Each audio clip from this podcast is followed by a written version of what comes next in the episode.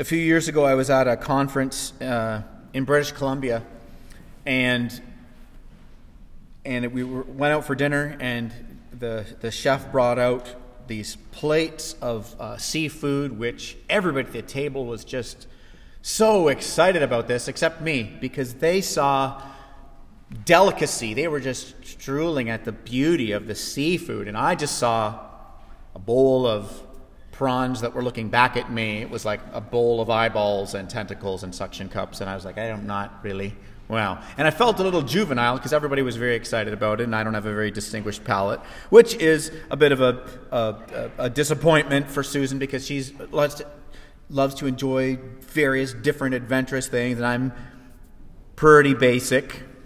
But the thing is, um, I just don't have an appetite for seafood.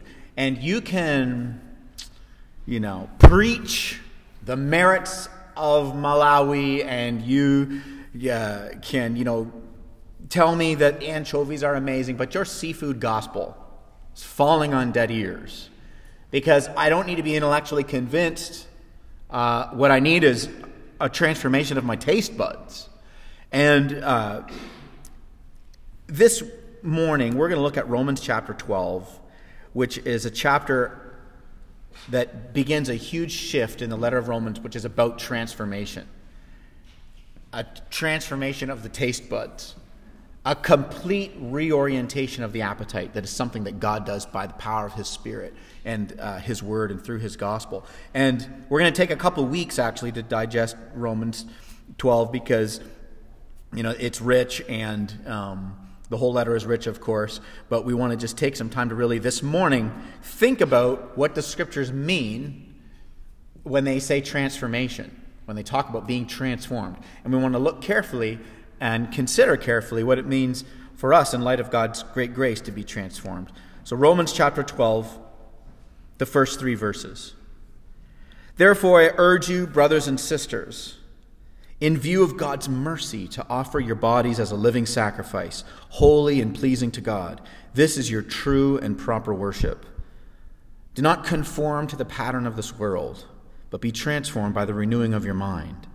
Then you will be able to test and approve what God's will is his good and pleasing and perfect will. This is God's word.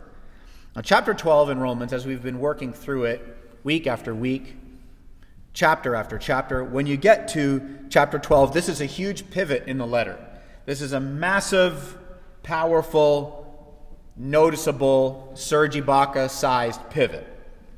Because for if I just started talking about transformation right now, for those of you who are visiting this morning or new to, newer to Redeemer or haven't been for a number of weeks, it's kind of like coming into the middle of a conversation in a room and wondering what is happening.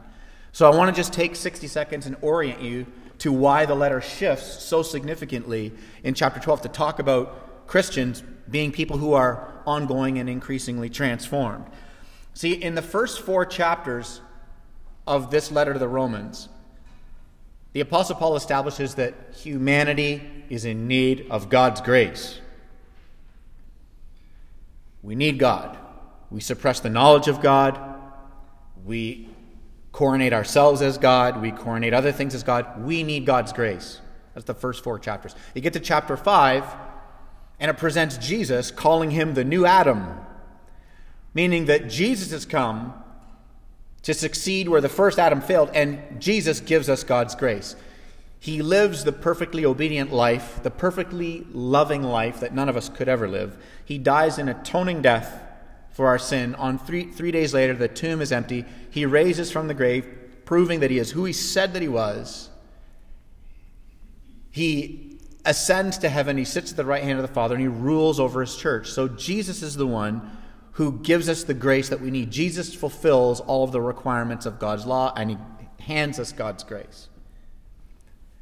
When you get to chapter 6 and 7, after the radical need for God's grace is established, and then Jesus giving God's grace is established, you get to chapters uh, 6 through uh, 7 and 8, and you realize that as Christians, we still sin, but now we have a new appetite that's being born in us so that we don't want to sin, but we still sin. And the good news is, though we still sin, God does not retract his grace. God doesn't say all bets are off. And so, after the letter establishes that even though Christians still sin, God will not retract his grace, you get to chapters 9 through 11, which, re- which reveals that God, in his great sovereignty through all of redemption's history, chases his rebellious children down by grace. And then you get to chapter 12 and says, okay, now let's talk about transforming now, in light of all of this. In verse 1, he says, therefore, and what I just explained was the therefore.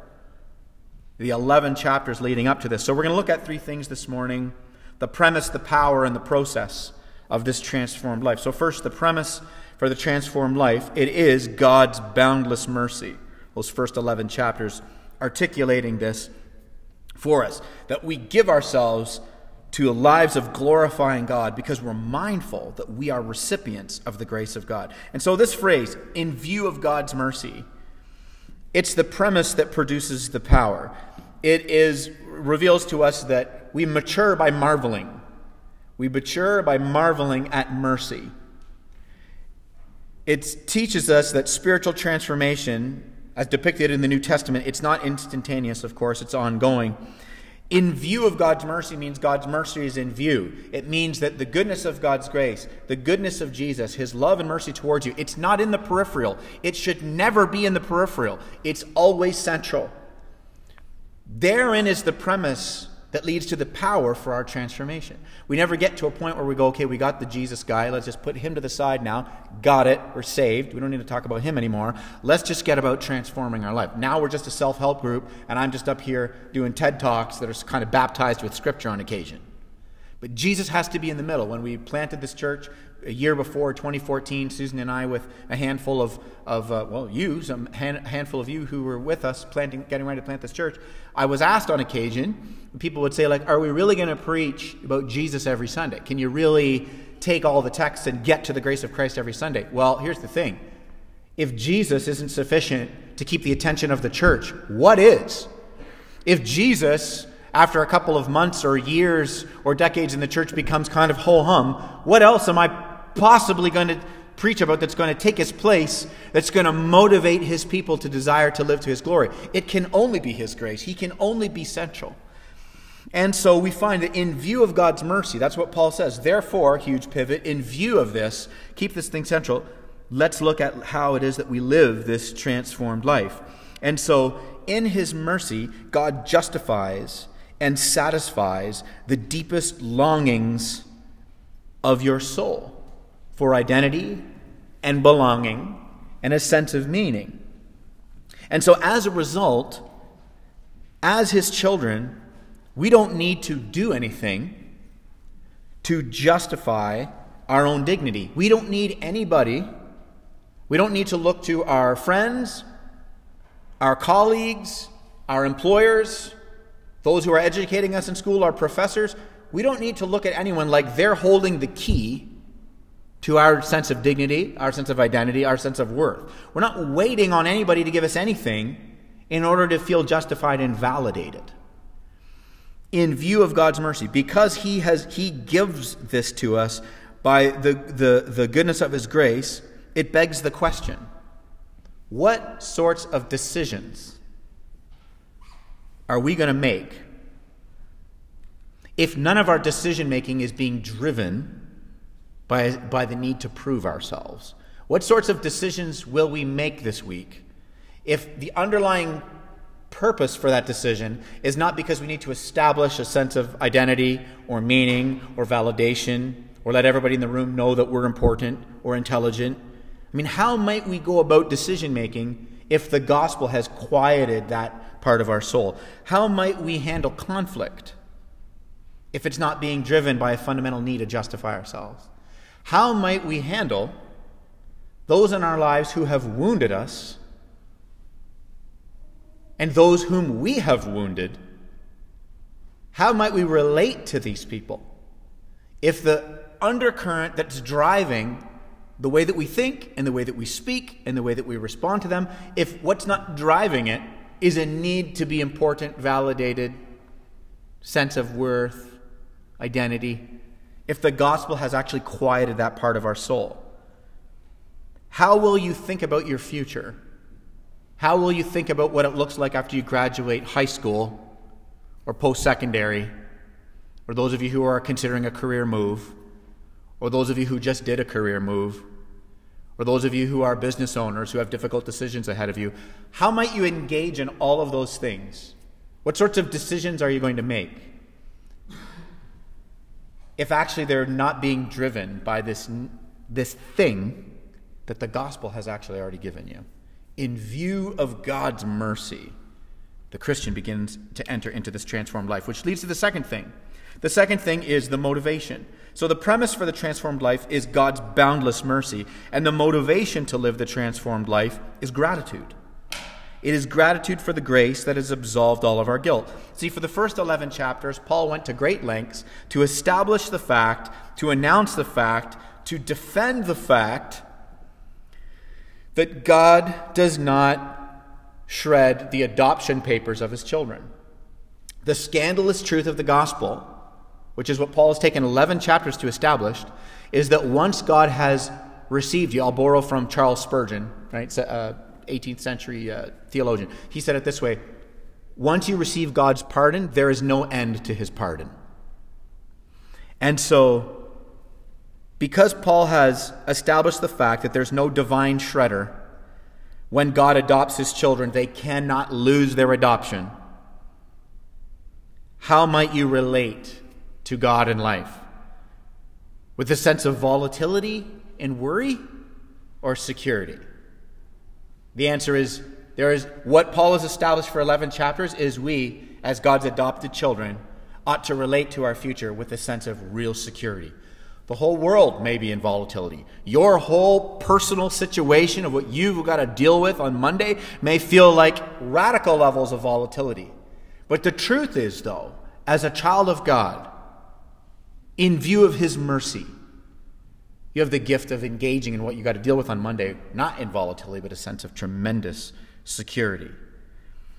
And so, the, the reason why this is important, the reason why gratitude becomes the motivator for the transformed life, is because if you think what I just said was scandalously false, and if you believe that, no, actually, if I screw up enough, I can lose my adoption and God will turn me, then guess what your motivation is for transformation? It's not faith, it's fear.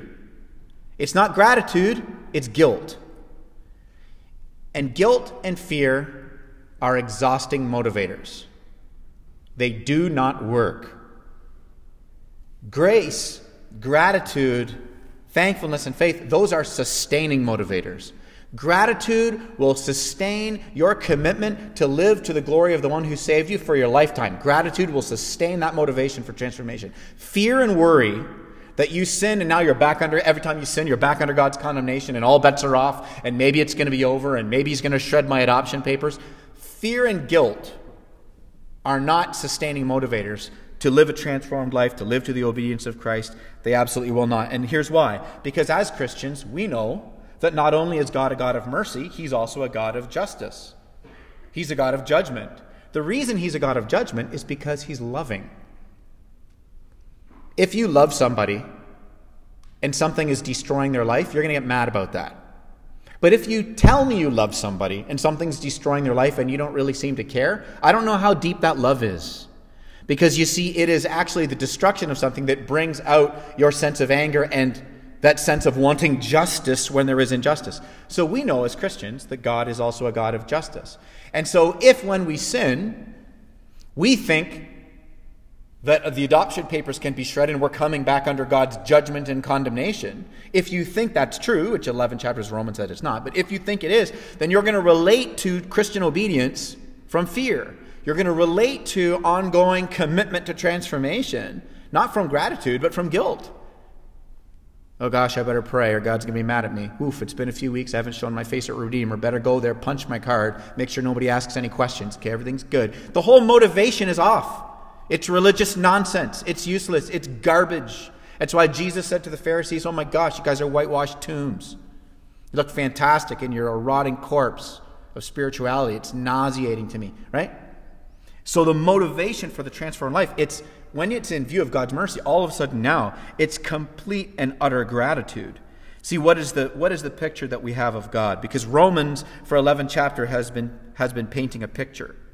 Right? Is God presiding over his church with his arms crossed, displeased, coldly, until you turn to him in prayer? Or is he presiding over his church with his arms wide open, pleased, warmly? Which is it? The text answers the question, and Paul says, in view of God's mercy. In the 11 chapters, the tidal wave of grace leading up to this re- gives us a picture. The picture of God is that He is not an angry, ogre like father, He's a patient, loving, merciful father. And so the motivation for our transformation, the motivation for obedience, is not the fear of His displeasure. The motivation is gratitude that united to Christ by grace and faith, you already have his pleasure. That's Galatians 3. Galatians 3 says, God looks, looks at you the way he looks at his son. How he feels about you, he feels about his son. What did he say about his son? This is my beloved son in whom I am well pleased. What is God saying about you when you wake up in the morning before you've done a thing? Is are his arms crossed? You better pray, or today's not going to be good. Or his arms wide open? This is my beloved child in whom I am well pleased. That's the answer. And when you know that that's the answer, that's a completely different motivator for prayer and repentance and worship and scripture meditation and making Sunday a priority to come and rest in His grace. I mean, that reorients everything when you realize that you, you, there's nothing for you to be earning. Therefore, in view of His mercy, the text says, United to Christ as His adopted child, we already have His pleasure. You know, I, I coached baseball for a couple of years uh, when Nigel was younger, and uh, you know, you, you, you teach the kids, you know, where the strike zone was. And I'd be in the backyard with Nigel or at the park with Nigel and teach, this is where the strike zone is. If it's a, you know, if it's way up here at your shoulder, and don't swing at it. You teach the kids this. Don't do that. Don't, don't tomahawk it, swing it over your head. And then the game starts and there's pressure and it's different than playing at the park. And there's the pitch and it's over and the kids are jumping and swinging. They, they, they forget the instruction of their father and they strike out. So what happens when, they, when you forget the instruction of the father and you strike out? Does the father say, you better find your way home from, from this you know, Pee Wee baseball game because I sure as heck aren't driving you. No, granted, there are some parents in Pee Wee baseball that precisely do that, but it's a very serious thing. House league minor baseball is a very serious. So, what is the response of the what is the response of the father? What is the response of the child? The, the child can keep striking out. The father doesn't abandon the child. These are two different conversations. You're not you're forgetting my instruction, that's a problem, but my love for you is unchanged. And so what is the motivation of the child? The, the, the child who understands that they're already loved by the father is still swinging for the fences, but it's not because, oh, if I hit this, I will gain the love of my father. It's, man, I want to hit this so I can look up and see a smile on my father. The motivation for us as his children, which is what Paul is establishing in view of his mercy, is because we want to put a smile on the face of our Father. This is what we want gratitude for the grace that absolves all of our guilt, which leads to the third thing. The third thing is the process of the transformed life. Now, we're going this is going to be the rest of the whole series because from chapter I only took the first 3 verses to really hammer the premise for transformation. Because for the rest of chapters 12 through 16, Paul's like, here's what it looks like. And he starts to lay it out. And so this is why this is so um, key, key for us and beautiful for us. The process of the transformation life, the process is spirit led and it's imitation oriented. It's a life of love. And so, when we look at the rest of this chapter, if you were to go home this afternoon and go, Paul just read the first three verses, I wonder what the rest says. It's very descriptive and it's very specific and it's actually incredibly practical. Right? It's transformation is both spiritual in our hearts, but it works out through our hands and it's very practical. And if you call God your heavenly Father, then it may then it, it, reasonably over the course of your life you will bear the resemblance of your heavenly father if you claim the scandalous love and grace of christ which we do then it is reasonable that we will have a heartfelt desire to imitate christ driven from gratitude not guilt driven from faith and not fear Verse 1 says, he gives us the phrase of what this looks like, this transformation. He says, Our bodies are to be as living sacrifices. And you've got this image of an Old Testament offering. Now, it's not a sin offering because Jesus is the sin offering, right? 11 chapters to establish this. Jesus is the sin offering. So that we're not giving ourselves as a sin offering. But there's another kind of offering in the Old Testament that Paul invites us to picture here. It's a burnt offering. In a sin offering, they would cook the meat and they would actually eat it. You would consume a sin offering. There was an element of receiving and internalizing what was given for your sin. Right? And Jesus has reinstituted that in the Lord's table. The sin offering, he was the sin offering. So we're not that. But the burnt offering, you didn't eat it. You just put it on the fire and you left it there until it was entirely consumed. Kind of like how some of you barbecue, right? You just sometimes it's tender and yummy, and other times it's just straight up biblical. So when you was I projecting there? Is that how I? Um, so it's a burnt offering. It's a symbol that Paul's giving. He says, "Give yourself as a living sacrifice." This this symbol of giving yourself wholly to God. And the burnt offering, you gave, you looked at, for the best in your flock, and then you, it was consumed. It was it was a way. It was like God was saying. It was it was a picture of trusting utterly in God's provision. It was like God saying, "You can give me your best. You can trust me with your life."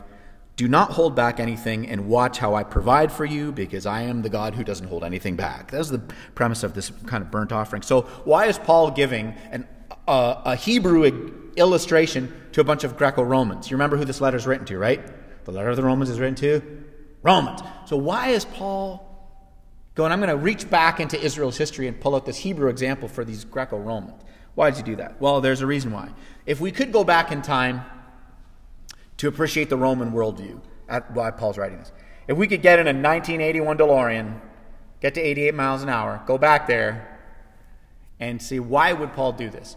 It's because the Greco-Romans believed that the body was bad and the spirit was good. The material was no good and the spiritual was good. So you were trying to escape the material. So what Paul does is he's like, okay, when I talk about transformation, and I talk about the transformed Christian life, and I talk about this renewal, when I'm going to talk about sacrifices day to day, um, so I'm not going to say present your soul a living sacrifice because that's abstract and it's ethereal. So I'm going to write present your body a living sacrifice because that's very concrete. That's very practical. That's very tangible. Day to day, your neighbor, your spouse, your kids can feel in very tangible and practical ways your transformation because it's going to come out like God's character, increasingly being forged in your life, not by you, by the power of the Spirit, the guidance of the Word, and that's going to be felt by the people sitting around you as the transformation continues over the course of our lives. So, this is why we can't, uh, you know, it's going to look like um, God's love and wisdom, His mercy, His justice being brought to whatever you're up to on Monday.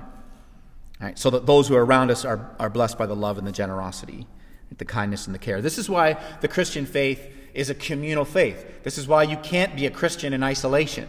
You can't be like, oh, yeah, no, I love Jesus. I'm totally a Christian. I'm good with God. It's just the ridiculous, stupid, hypocritical church I can't stand. So it's just me and Jesus are good over here. I'm just going to stay away from those crazy people, and everything's good. Well, how are you going to transform as an island? It's not possible. In fact, all of the hypocritical Christians around you driving you nuts are God's gift to part of your journey of transformation, of learning to become more patient and loving and caring, and the ability to get outside of yourself. This is why we need the community. This is why the people in this room, this is why when we talk about membership at Redeemer, we're like, yo, we're serious about this. You're not committing to an organization. You're not committing to follow Paul Dunk, the pastor, in some weird cult like way. You're committing to loving the people around you because therein is what the means that God uses for for, tr- for transformation, for us to love and to care. And it begins in the church community before it extends out into the city uh, um, and our extended communities. God does it here. So you look at this text and you find he uses the word, we're li- it's a living sacrifice. That communicates that it's ongoing, right?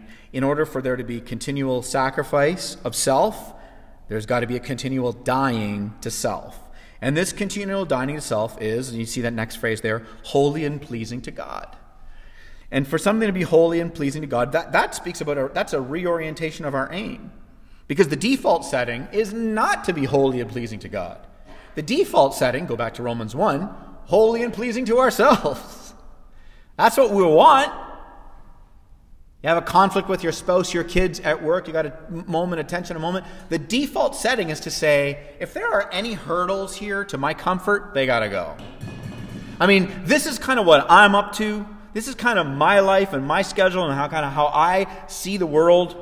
And anybody willing to fit into this is fantastic. And anybody not willing to fit into it, I'm sorry, but they just got to go. The default position is not holiness pleasing to God because what, the, what does holiness pleasing to God mean? It means an outward facing life of love for our neighbors, right? It means, it means that I, I, I, I reject the me first default position. And so this is what it looks like. He goes on to say in verse 1 Look at the phrase. It says, "Your true. This is your true and proper worship." What an interesting line. Some of your translations may say uh, other things because, of course, in every language there's a range of meaning. You can say it in various ways and still be true to the text. Your true and proper worship. Well, I'm going to give you the Greek here. He actually he says this is your logiken worship, and the word logiken is in the Greek is logical. This is your logical worship. That's a funny way to talk about worship, isn't it? This is logical. It's like. Uh, Spock wrote it or something. But what, what is this? What is he getting at? What does he even mean by logical worship? What Paul is saying is, again, you have to remember, he's written for 11 chapters on the scandalous grace of Jesus. And he's, you know, the only rational response to grace is to live to the one who saved you in grace. The only logical response is to give yourself completely to the one who saved you single handedly, to the one who saved you definitively, to the one who saved you eternally. The only rational response to that grace is to give yourself wholly to Him. And that's going to look like loving Him, worshiping Him, and, and loving others. And then in verse 2, he says, we'll be able to test and discern what, what the will of God is. What is the will of God? This massive thing, there's libraries written on the will of God, right? Well, in view of God's mercy, God's will is very encouraging. But if you actually just remove all the conversations around God's mercy and what that even means, and just go, what is God's will? That is not going to be encouraging. It's going to be utterly paralyzing. So let's look at this now. If God's will is walked out in view of his mercy, then his will is not simply about what you choose to do next. His will is fundamentally about the driving force underneath what you choose to do next. His will is about who you are becoming by His grace when you choose to do what you do next. To be able to discern and test what God's will is and then do it is fundamentally about why am I doing what I'm about to do? And what is the way in which I'm about to do this is really more God's will than about the, the thing that you do. Some of the decisions you need to make may be moral or ethical. You might have to be making decisions based on perhaps your uh, relationships or your employment where you're like, I need to do something that uh, I cannot compromise my integrity. I need to make decisions that are ethical and moral according to the guidance of God's word. Some decisions fall into that category, but most of the decisions of your life, most of the things you got to face on Monday, aren't really moral and immoral decisions. It's really more a question of what is the why am I about to do this? I can make a decision because I you know want to live to God's glory and I want to please Him, I want to love this person and make a particular decision to, to handle a situation a certain way. Or I can be driven by, you know, fear and insecurity and whole and make a completely other, you know, make a completely other decision. The will of God, to test and discern what the will of God is, the context of that is in view of His mercy, in view of what He has done for you, in view of what He is reforming in you, to go about making these decisions, not paralyzed by, like, you know, you think about, I, I often think back to the, the very first job that God gave somebody in the Bible, which was scientific nomenclature, to Adam. Hey, Adam, name some animals. And when you watch how that plays out, you just see God not, in, not, not interjecting. You just see him bringing the animals to Adam and saying, use your creativity, your ingenuity, I'm just curious, as your loving father, what you choose to do in this situation. And it's not like when Adam was like, uh, This is a giraffe. God's like, mm, I was thinking more of. And so that every decision that you got to make is like, Oh, I got to get, I got to grab onto the thrones of heaven and, you know, the, the horns of the altar and really make sure this is the, you know, in most of the decisions, God's like, You're standing in my will. You're my child. I love you. I've saved you. I've given scandalous grace to you. And this short little life, this challenge you're dealing with on Monday, is, is, is, is a speck in, this, in, the, in, the, time, uh, in the eternity we're going to enjoy together. So use the wisdom and the gifts and the grace that I've given to you and make a decision that's pleasing to me. The will of God is to be, to be tested and to be discerned. And that has much more to do about the reasons why and the way in which we go about the decisions that we make. Unless, of course, the decision is one that's contrary to the wise guidance of God's word. And so we're supposed to recognize, and he says, he gives, gives us these two patterns. Don't be conformed, but be transformed. So two patterns are put in front of us, right? Patterns of thoughts, patterns of desires, patterns of ways. There's two ways to go about it, how you can do that. And to be conformed, uh, that word means to, to take the outer shape. So don't look at the culture and then allow that to shape you fit yourself into its mold in the way of thinking or, or, or desiring or choosing, but to be transformed by God. And the word transformed in the Greek is where we get the English word metamorphosis. Well, metamorphosis is not an external change, it is very much an inward change of, of uh, an inner uh, transformation and a reality of becoming actually something new. Um, you know, I, th- I, thought I'd explain it this way for the, for the kids that are in the service this morning, the young students. You know, here, I'll say something really controversial to explain why Paul uses this Greek. Okay, here it is. Here's the controversial statement Optimus Prime, according to the Greek, is not a transformer, he's a conformer. Because he's the same. He, he says, Autobots roll out. But then when he's a truck, Autobots roll out. He's the same. Megatron must be stopped. Megatron must be stopped. We got to get Energon cubes. We need Energon. He's the same. I know I'm treading, you know, some of the 80s kids are like, whoa, son. I love Optimus. But he's a conformer. He's, he's the same guy. If Optimus was a transformer, then he would be like, I am Optimus Prime, leader of the Autobots. I am Optimus Prime, humble servant of Bumblebee. Can I get you some washer fluid, perhaps an oil change? That! Now, that would be radical transformation.